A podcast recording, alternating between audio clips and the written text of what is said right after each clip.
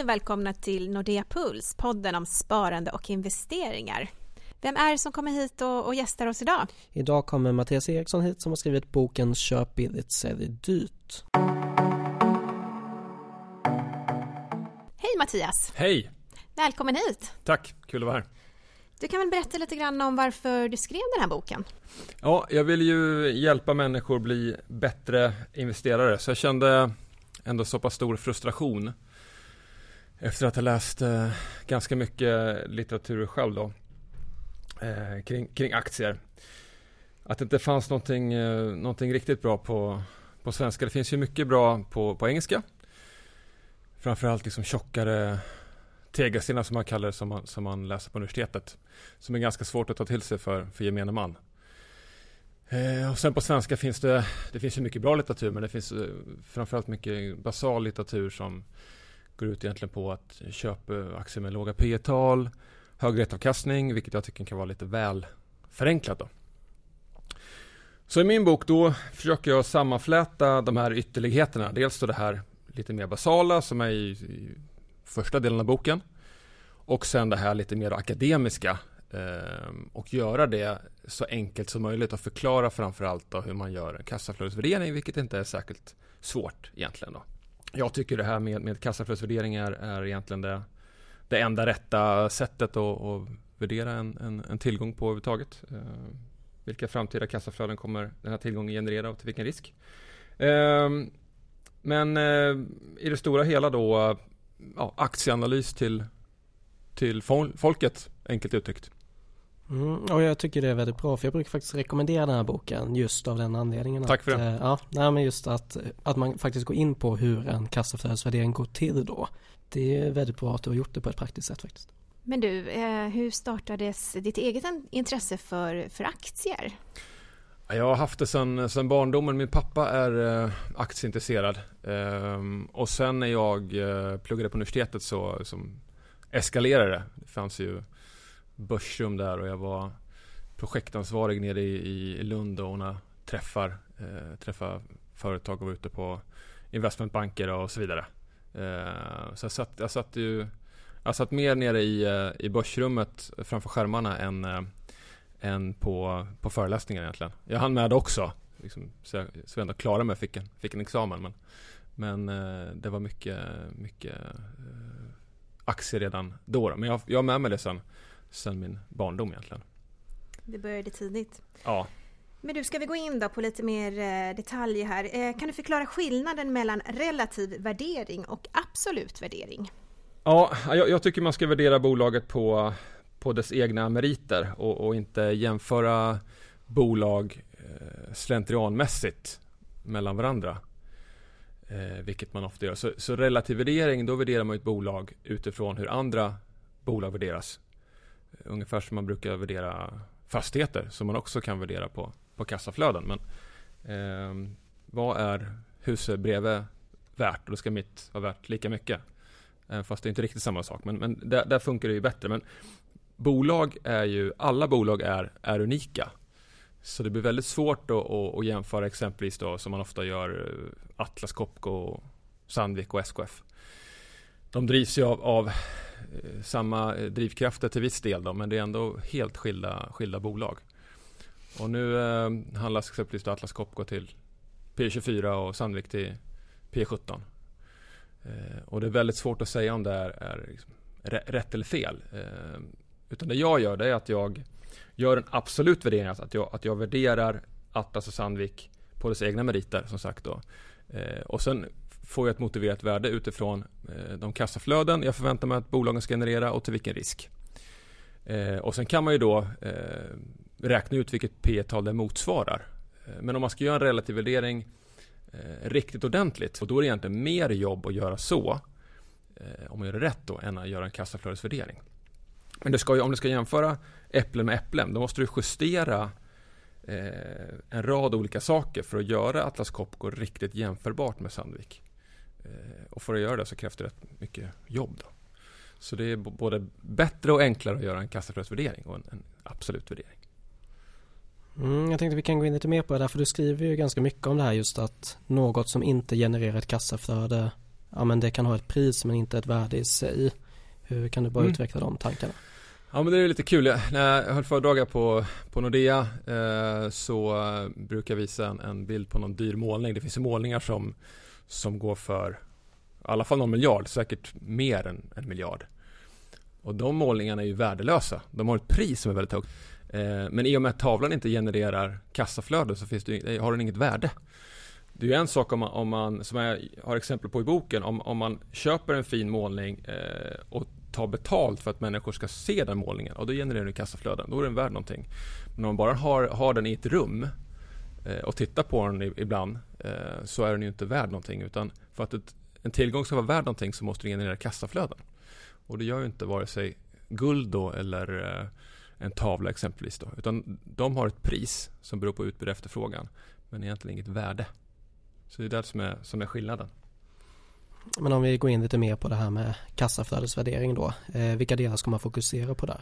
Det är, det är ju ganska enkelt egentligen. Eh, alla bolag har ju förhoppningsvis då en, en försäljning eh, och ett resultat. Eh, så det är resultat efter skatt eh, och efter investeringar. Alltså investeringar då i, i maskiner och annat som behövs för att generera den här tillväxten. Men även då rörelse, kapital, varulager exempelvis då, som, man, som man måste ha för att generera den här tillväxten. Och det blir då det fria kassaflödet eh, som man kan eh, använda till att eh, amortera eller dela ut till eh, aktieägarna eller vad man nu vill göra. Så det är det som är, eh, som är intressant. Och sen är ju eh, ska man diskontera det med ett, ett avkastningskrav då och det är ju utifrån konceptet att det är bättre att ha en, en krona i handen idag. Det är värt mer än att ha en krona i handen i, imorgon. Det, det, det, det bygger på att man får ränta på pengarna. Och nu har vi ju negativ styrränta och så vidare. Men, men det är ju det hela konceptet bygger på. Då. Och där man fortfarande kan, kan utgå ifrån. Man använder vanligtvis en, en lite längre ränta och den, den är i de flesta fall, många fall i alla fall, fortfarande positiv. Det finns ju ganska mycket att ta sig igenom ändå när man ska göra en kassaflödesvärdering. Jag tror det är ganska många som drar sig lite för det. Ja, tyvärr. Ja, Var... men de kan tycka att det är svårt. Ja, och det är ju det, det enda eh, ett ord jag gillar på engelska, pushback. Uh, vad, liksom, vad, vad, är, vad är liksom motståndet mot uh, att göra det här? Och, och eh, jag har ju fått enormt mycket positiv feedback på, på boken.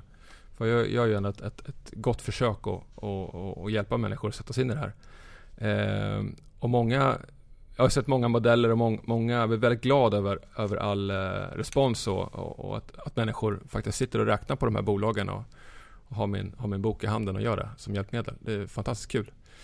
Ehm, men då eh, är väl ändå eh, ett litet motstånd och ett litet frågetecken. Det är ju det här med redovisningen. Att liksom, när man ska räkna med bolag måste man ändå man måste inte kunna jättemycket redovisning, kanske egentligen ingenting alls, men, men, men det blir ju ändå i någon form eh, ett inslag. Så det är en himla fördel om man är duktig på redovisning. Det är jättebra om man förstår liksom, noterna i årsredovisningen och så vidare. Men sen måste man inte kunna det där för att göra en kassaflödesvärdering, utan det som är viktigast är ett intresse och sen ha en vilja att, att eh, läsa igenom den här årsredovisningen. Och svenska årsredovisningar är jättebra. Det är ju, jag, tycker de är jätte, jag, jag, tycker de är jätteroliga att läsa. Och, och för gemene man så är det ju, eh, är man intresserad av, av, bolag som, jag är ju sjukt intresserad av bolag, men, men jag har ett normalintresse för för H&M eller ICA eller vad, vad nu det, det, det vad, som man kan vara intresserad av så, så eh, är de väldigt lättlästa de årsredovisningarna och, och berättar väldigt, på ett väldigt pedagogiskt sätt om bolagen, så man lär sig jättemycket. Men vad är det viktigaste att titta då i en sån här årsredovisning? För att göra en kassaflödesvärdering så, så behöver du... Men årsredovisningen är ju framförallt bra för att lära sig förstå bolaget och hur bolaget tjänar pengar. Det är ju det som årsredovisningen är till för. Sen kan ju en del årsredovisningar vara rätt sådär fluffiga kring det. Eh, att vi tillhandahåller de bästa lösningarna för kunden. Ja, men det gör väl alla bolag, men hur tjänar ni pengar på riktigt? Det är ofta volym och pris. Vi säljer en sak för det här priset.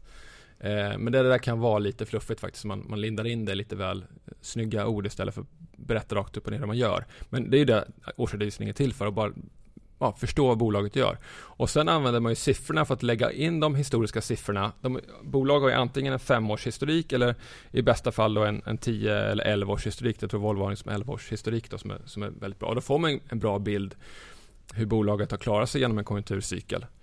Eh, och kan man använda de siffrorna eh, för att försöka göra antaganden om, om framtiden. Ehm, så använda eh, information om, om bolaget i årsredovisningen och, och, och siffrorna. Ehm, och det är inte särskilt många, särskilt många rader som sagt utan det, det är eh, eh, resultat efter skatt, alltså rörelseresultat efter skatt och investeringsbehov. Och investeringsbehovet ser man ju då i, i kassaflödesanalysen i, i årsredovisningen. Um, så det, det man, man, kan göra det väldigt svårt uh, och det är väl en del som, som vill få det till att det ska vara väldigt svårt avancerat och man måste vara jättesmart för att klara av det men så är det inte alls utan det där kan vem som helst som har ett intresse eh, vill och, och, kan läsa en årsredovisning vilket alla kan Eh, Kanske lite Excel också. Ex exakt, jag skulle komma till det. Eh, och Excel tycker jag är rätt enkelt att jobba också, men det, det är också en vanlig sak. Men det viktigaste med, med kassaflödesanalysen, det är inte att, att det är absolut ingen sanning. Eh, utan det här är ju en modell och det blir skit in, skit ut så att säga. Så du måste kunna stå för dina antaganden och motivera dina antaganden. Och, och, de ska naturligtvis vara rimliga och gärna lite grann åt det försiktiga hållet. Men framförallt använder jag kassaflödesvärdering för att skapa mig en uppfattning om vad som är inprisat i aktien. Så det är inte så att jag räknar fram ett värde och så säger modellen att ah, men den här aktien är värd 100. Så det är en sanning, utan det är snarare så att om aktien står i 100 Ja, men vad har marknaden då prisat in för, för antaganden om framtida omsättningstillväxt och marginalutveckling och investeringsbehov? Och så kan man då prata med bolaget om det. Vad, vad liksom, hur ser de på marknaden och kan de ta marknadsandelar? Finns det några interna åtgärder för att höja marginalerna? Hur mycket har de tänkt investera kommande år och så vidare. Så kan man justera lite grann och, och kanske komma fram till att, att eh, aktien är köpvärd eller fullvärderad vad det kan vara. Vi kanske kan gå in lite på det bara för eh, du gör ju en kassaflödesvärdering på H&M i boken. Eh, rörelsemarginalen där har ju inte utvecklats så jättepositivt eh, sen dess. Nej. Jag bara tänker, hur ser du på H&M idag? Ja, jag, om man minns rätt så gjorde jag ju antagandet där att H&M, jag värderar H&M utifrån att marginalen skulle ligga kvar på den nivån den, den, de gjorde då. Eh, sen har ju H&M fortsatt att utvecklas svagt. Så jag har, men jag har varit negativ till H&M i, eh, i många år och det är ju absolut inget fel på, på bolaget. Men det som är problemet är att alla nyckeltal i princip pekar söderut. Så även fast de har hög avkastning på kapitalet som jag gillar så går det, går det söderut och det blir sämre hela tiden. Och även då om man, om man rensar för deras andra varumärken förutom själva H&M och hm butikerna om man tar bort än Other Stories och de andra varumärkena och även onlineförsäljningen. Man försöker, de, de är inte tillräckligt transparenta för att veta exakt men, men om man gör vissa antaganden kring det så visar det ju att själva hm butikerna går ju oerhört dåligt. Ehm, och man försöker ju verkligen, man har ju eh, en del, jag har tittat på ett par olika nya butiker och de, de är ju, ser ju jättefina ut. Ehm, Medan de gamla butikerna är liksom helt belamrade med, med kläder. Man har svårt att, man får liksom slå sig fram för att komma fram där. De har ju börjat med inredning också. Ja, det kommer mycket nytt. Ehm, och de ska ju öppna café nu och i butikerna, så de hittar på mycket. Får se vart, vart det bär. Men jag håller mig ifrån det där tills jag ser att, att siffrorna vänder uppåt och att det blir bättre. Eh, istället för att hoppas på att det ska bli bättre. För det har man gjort länge. Och, och H&M är ju ett speciellt bolag i Sverige. Det är ett väldigt stort bolag, stort börsvärde. Alla handlar ju där mer eller mindre vet vad det är och, och känner till eh, Stefan Persson och Carl-Johan Persson och, och, hela bakgrunden och allting med H&M.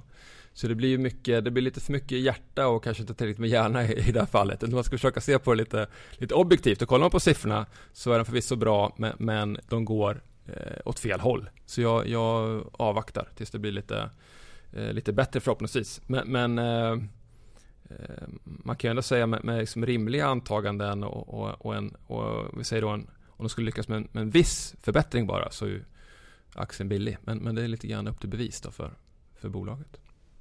Men du, du refererar ju ofta till Aswat Damod Daran? Något sånt. Jag tror, Något hette, jag tror han hette när, när jag var där i New York så, så hette han Professor Demoderan. Demoderan. Fast det blir lite så här, okay. jag, jag, jag försvenskar lite grann. Men kan du inte berätta lite mer om vem han är och, eh, och hans värderingskurs? Ja men det var ju en närmast biblisk, jag är inte religiös men det var närmast biblisk upplevelse att åka dit. Um, Så jag har ju läst liksom alla hans böcker eh, och det som är bra med honom eh, Ehm, det är att han är aktieintresserad. Det, fin det finns ju många akademiker som jag kommer ihåg när jag läste i Lund att det var väldigt mycket eh, ja, akademiska eh, vad ska man säga eh, kurser och inte så mycket med verklighetsanknytning. Medan han pratade då aktier. Jag gick en annan kurs också på, på en annan fin skola. Eh, och det var läraren från McKinsey. McKinsey har ju skrivit liksom värderingsbibeln egentligen då. Eh, men han berättar mer om, om, bolag och fabriker och sånt som han hade värderat i Ryssland. Det var spännande historier sådär. Men där jag hade svårt att tillämpa det medan då Damodarans eh, kurs och, och, och, kunskaper eh, är rätt lätt att ta till sig i och med att ja, vi båda två är aktieintresserade. Så den, de var väldigt konkret och bra. Eh, men då fick jag spendera eh, tre dagar med, med ett gäng andra aktienördar och, och bara drilla sig där hela dagarna. Så, så det är ju, det är ju bland, bland de bästa upplevelserna i hela mitt liv. Alltså. Det låter fantastiskt. Ja. en aktienörd i studion idag. men, eh, ja, men jag tänker han har ju också släppt en ganska, alltså, ganska mycket YouTube-klipp och mycket gratis material. Ja, också, han, är, så. han är enormt generös. Alltså, han, är, han är fantastisk och jag har ju faktiskt, kanske man inte borde säga det här eh, så här publikt, men, men jag har ju faktiskt eh, ställt lite frågor eh, till honom. Eh, och han svarar ju typ på fem minuter. Jag vet, jag vet inte, liksom, han är helt fantastisk. Så jag vet inte om man har liksom, tusen kompisar som han liksom vidarebefordrar saker och ting som svarar liksom åt honom. Men, men han verkar ha hur mycket tid som helst eh, och han skriver böcker konstant, han räknar på nya bolag, skriver gigantiskt långa blogginlägg och håller föreläsningar och, och reser runt i världen och, och drar sina kurser.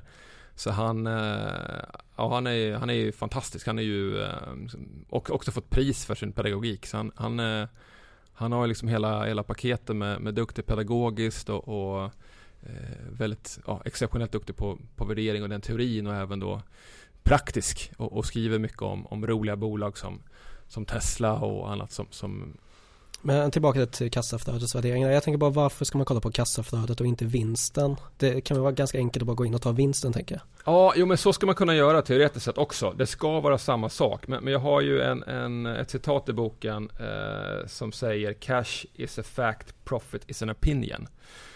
Och det bygger på eh, att, att eh, ja, det är enklare att manipulera vinsten än, manipulera så fult men, men, men man kan ju, vad ska man säga, eh, redovisningen möjliggör, ger, ger möjligheter att, eh, att göra vissa justeringar av vinsten.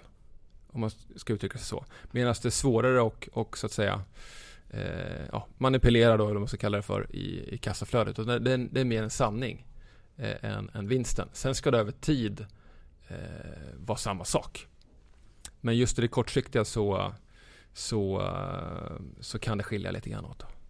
Men det är en del eh, redovisningspersoner som, som inte gillar att jag säger sådär. Men eh, eh, å andra sidan då så, så ja, mycket pekar ändå på att det kan vara, det kan vara vettigt att kolla på, på kassaflödet.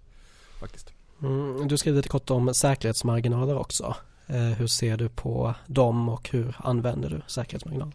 Ja, det där är ju ehm, Det där kommer väl egentligen från uh, Warren Buffett eller Seth Charlie Munger eller Seth Klarman har skrivit om Margin of Exakt, ja, det, det, är en fantastisk bok också. Um, svår att få tag på men jag har lyckats uh, få tag på ett fåtal upplagor, precis. Ja, um, det är bra, bra boktips.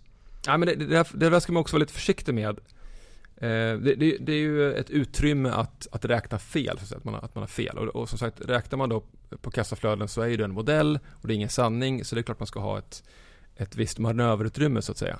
Det farliga kan bli att man kanske låser sig. Många pratar om 30% säkerhetsmarginal, jag tror jag skriver det i boken också. Men i det här läget som vi är nu, då skulle du inte äga några aktier i, nästan. För, för det är väldigt, har vi, haft, vi har haft en uppgång sedan 2009. Eh, och det mesta är, är liksom mer eller mindre dissekerat på, på aktiemarknaden. Så det finns liksom inga lätta pengar att hämta nu. Eh, och har man en, en, en 30% i säkerhetsmarginal, det finns, ja, det finns väl i alla fall något bolag i min portfölj som, som, som jag tycker har mer än så och, och, och kanske några, men det, det, är ju inte, det är inte en uppsjö av case då, utan då får man nog eh, Risken är då eh, att, man, att man missar eh, en massa bra eh, bolag faktiskt. Eh, så man ska vara lite försiktig med det där. Men, och, och, och köpa eh, aktier i bolag där man ser störst potential. Och det är ju egentligen det som är som säkerhetsmarginal, att man ska ha så stor potential i aktien som möjligt. Att man ska räkna, eh, ja, ha ett rimligt eh, scenario för bolaget, kanske till och med lite försiktigt och ändå se en rejäl uppsida. Men man ska ju också vända på det och tänka så här att okej, okay, jag kommer fram till att den här aktien är värd 100 kronor, nu står det 70. Oj, vilken bra uppsida. Då ska man tänka på, ja men vad är det här som vad kan det vara som jag inte har förstått som marknaden kanske har förstått? Det kan, det kan ju vara så att i många fall är marknaden fel. Det är ju det här med liksom, aktiv förvaltning bygger på att marknaden har ändå fel. Eh, men det kan också vara någonting att, som man har missat. Så, så, det är ju viktigt att tänka på att man vänder på det. Att ja, aktiemarknaden säger 70, jag tycker 100. Vilka risker kan det vara som jag har missat? Och då pratar jag ofta med, med andra människor. För det är himla svårt att, att, att tänka på alla risker själv. Utan då är det bra att höra andras eh, perspektiv om saker och ting och, och göra en uppmärksam på, på kanske risker man har missat. Var det inte Benjamin Graham förresten som skrev om det i The Intelligent Investor? Ja, det är nog därifrån. Exakt. Det är någon, det är någon Warren Buffett-anknytning där. Eh, kapitel 8, kapitel 20 vet jag. Jättebra. Oj, du är som ett uppslagsverk, Ludvig. Eh, ja men det Mattias, du skriver ju också att eh, många tar hem vinsterna för tidigt och och, eh, och låter förlustaffärerna växa. Mm. Varför är det så? Det är för att människan funkar så. man, man är lätt väldigt nöjd med en vinst och så tror man att förlusterna ska vända. Uh, så man säger ju uh, let your profits run and uh, cut your losses short. Ja, det är så man ska försöka göra. Och, och själv så uh, nästan uh, hatar ett starkt ord, men jag tycker väldigt illa om, om uh, aktier som utvecklas väldigt dåligt. Eh, och eh, jag vill egentligen ha, inte ha några surdegar alls. Utan de ska, de ska ut. Det, det, man får, när, när, en aktie går åt fel håll, då får man ju verkligen fundera kring eh, vem är det som har rätt? Är det jag eller marknaden? Och, och, som sagt, ibland är det marknaden, ibland är det jag. Eh, och man måste ändå utgå från att man själv har rätt eh, ganska ofta. Men ibland så får man ändå, ändå ge upp. Eh, och inte låta, det, det viktigaste är ju att inte förlora pengar. Att de här små förlusterna blir stora. Så man kan, ha, man kan ju i praktiken ha en, en, eh, en procentgräns. Att om aktien gått ner typ, 10 ja, men då säljer den. Risken är ju då att de har en, en nedgående marknad under lång tid. Då säljer man med 10 förlust, köper igen, gör 10 förlust, köper tillbaka igen. Det håller på sig tills man inte har pengar kvar. Eh, så det där är ju ingen enkel sanning. Men, men eh, ett, ett, bra råd är ändå att eh, går det åt fel håll så liksom, ta i alla fall en ordentlig funderare på Eh, om du ska våga vänta ut det här. Eh, och sen eh, om man vänder på det, att de aktier som utvecklas bra, eller framförallt de bolag som utvecklas bra, om de fortsätter utvecklas bra så behåll dem. Det är också oerhört svårt och inte, man kan ha gjort en vinst på 100%, det är helt fantastiskt. Men, men aktien kan ju dubblas flera gånger om efter det faktiskt. så så länge bolaget, man ska försöka slå bort det där egentligen med hur aktiekursen utvecklas och fokusera på bolaget utvecklas. Eh, och behålla de bolag som utvecklas bra och försöka hålla fast vid det. Vad är ett bra bolag enligt dig? Jag tycker det är viktigast att titta på avkastning på, på kapitalet och då tittar jag på avkastning på investerat kapital. Och det är både eget kapital och lånat kapital. Så man genererar så hög avkastning som möjligt på det totala kapitalet i bolaget. Eh, så man kan säga eh, att ett, ett, bolag som, som förräntar sitt kapital bra är också ett bra bolag. Det är en väldigt enkel eh, sanning. Och sen vill man ju naturligtvis ha hög tillväxt i, i både vinst och i kassaflöde. Eh, det säger sig självt. Eh, och för att få det, för att generera organisk tillväxt, så är det viktigast att man har bra produktutveckling. Så eh, enormt viktigt att bolag hela tiden utvecklar nya produkter som de kan sälja till förhoppningsvis ett, ett, ett högre pris. Bästa exemplet i Sverige tycker jag är Thule som har en fantastisk eh, produktutveckling och, och eh, ja, min känsla i alla fall att det liksom genomsyrar hela bolaget och, och eh, vdn där är liksom enormt energisk. Eh, men också Atlas Copco är ett annat bra exempel. Så det, det, finns bolag som, och de flesta bolag gör ju det här på ett mer, eller mindre bra sätt och förstår att det, att det är oerhört viktigt. Eh, sen är det bra att, att eh, ha en stark marknadsposition också då som sagt för att kunna, kunna höja priserna. Det är det jag ofta, eller alltid frågar bolagen om, om de kan höja priserna för att få en liksom, uppfattning om hur de står sig i, i konkurrensen hos kunderna. Eh, helst vill man ju äga ett bolag i, i en bransch där, där, det går att höja priserna även fast det generellt sett är svårt nu och det är ju ett styrketecken. Eh, uthålliga konkurrensfördelar som man kan dra nytta av då. Eh, det kan vara varumärken, iPhone, det kan vara för en lastbilstillverkare att man har ett väldigt brett och bra servicenätverk, vilket är helt eh, avgörande. Eh, sådana saker då. En, en väl diversifierad kundbas eh, så att man står, inte står och faller med ett fåtal kunder. Eh, det är, det är ju alltid en, en risk eh, och bra om man, man eh, ja, egentligen om, om största kunden kanske bara står för 1-2% av, av omsättningen. Sen finns det ju förstås undantag eh, bolag som kan, kan vara köpvärda ändå. Då, men, men det, är, det, är en bra generell regel. Sen, sen en flexibel kostnadsbas. Eh, naturligtvis då framförallt för de här konjunkturkänsliga bolagen. Råvarubolagen har ju oftast en, en eh, eh, oflexibel kostnadsmassa, väldigt höga fasta kostnader då. Eh, så de går väldigt bra när det går bra och de går väldigt dåligt när det går dåligt. Eh, bättre att ha de som har lite mer flexibel kostnadsbas som kan, kan skära kostnaden ganska smidigt då när, när det går åt fel håll på ett ganska snabbt sätt. Men det, det är många bolag väldigt duktiga på nu för tiden. Eh, inte minst de stora svenska verkstadsbolagen är väldigt duktiga på det här. Det gäller också en hög andel återkommande intäkter. Det är typiskt för, eh, för IT-bolag eh, att man eh, eh, har en prenumerationsmodell då, eh, som man får betalt i förskott till och med. Så man har eh, ett, ett bra kassaflöde därigenom då. I att man får betalt först innan man... Du tänker typ Netflix?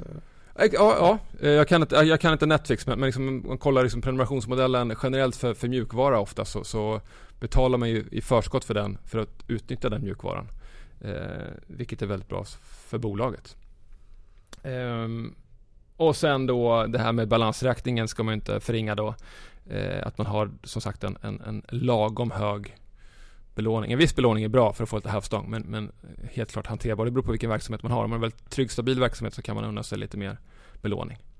Sen, sen är ju naturligtvis också då ledningen och styrelse är viktigt. Jag brukar titta mycket på styrelsen och försöka förstå liksom varför de här styrelseledamöterna eh, varför de är, är, så bra för bolaget och vilken röd tråd det finns i styrelsen och så vidare. Eh, och sen är ju ledningen naturligtvis jätte, jätteviktig men det är svårt att lära känna ledningen. Man träffar oftast dem kanske då i samband med rapporten en gång per kvartal i ett konferensrum och då är det, ja, det är svårt att riktigt lära känna dem. Så det krävs lite mer, lite mer än så. Så jag tror att många överskattar det där när man pratar om att ah, men de har så bra ledning. Utan jag, jag bedömer det framförallt på vilka siffror de levererar och, och, och kanske inte så mycket om hur, hur trevliga och så vidare. Utan det är också mycket på vad de, vad de säger naturligtvis. Men, men framförallt vilka siffror den här ledningen har, har, har redovisat. Eh, så ledningen är viktig men, men svår, svår, och, uh, svår att ta på. Så att säga. Jag tror vi hade kunnat köra på en halvtimme till här. Men jag tänker nästan att vi ska ta och försöka sammanfatta lite. Eh, så jag tänker om, ja, vad är de tre viktigaste lärdomarna att ta med sig från boken tycker du? Ja, det är väl egentligen, uh, egentligen en skulle jag säga. Uh, ska jag lägga ut texten lite grann. Men, men, det viktigaste är att, att man ska tänka själv. Och att många, tycker jag, kanske underskattar sig själva. Och det är inte så himla svårt att, att lägga ner lite mer jobb på, på, sin, på sitt sparande och, och, få ut lite mer utav det. Och också för att det är så mycket roligare då. Eh, det, är mycket, det är mycket det också. Så gör en egen analys. Och så ska man fundera kring sin, sin, sin egen investeringsstrategi och sin filosofi. Som jag sa tidigare så finns det ju, det finns ju många sätt att tjäna pengar på, på aktier. Det är inte bara ett sätt som är, som är rätt utan det finns flera sätt och att man funderar kring vad man själv är bra på, vad man tycker är roligt och, och kanske begränsa sig till, till det och inte, inte eh, gör allt för liksom olika saker utan håller sig till, kanske till eh, vissa typer av bolag eller vissa nyckeltal eller vad det kan vara så att man, så att man lär sig det och känner sig ganska bekväm med det. Men framförallt att man, att man tänker själv och, och, och läser på så att man även kan, kan ifrågasätta eh, sådana som jag exempelvis eller, eller andra som, som har okay, åsikter kring hur man ska göra. Ja, jättebra tips och en eh, bra bok så eh, tack för att du kom hit idag Mattias. Tack så jättemycket. Ja men det var alltså avsnitt nummer 15 av Nordea Puls eh, och det var alltså en fjärde månadens bok så vi har tre böcker som vi har gått igenom här tidigare så in och lyssna på dem och vad händer nästa vecka Erika? Jo, men nästa vecka så kommer Karina Remnemark tillbaka och eh, då fokuserar hon på tjänstepension. Ja, och det här är ju ett ypperligt tillfälle att komma in med frågor så om ni har något ni undrar över när det gäller just tjänstepension får ni gärna skicka in det till oss. Så vart skickar man det då? Då mejlar man till nordeapuls.nordea.se eller så går man in på investor.nordea.se och fyller i ett frågeformulär. Precis, men utöver det så säger vi ju tack för denna veckan och på återhörande nästa vecka.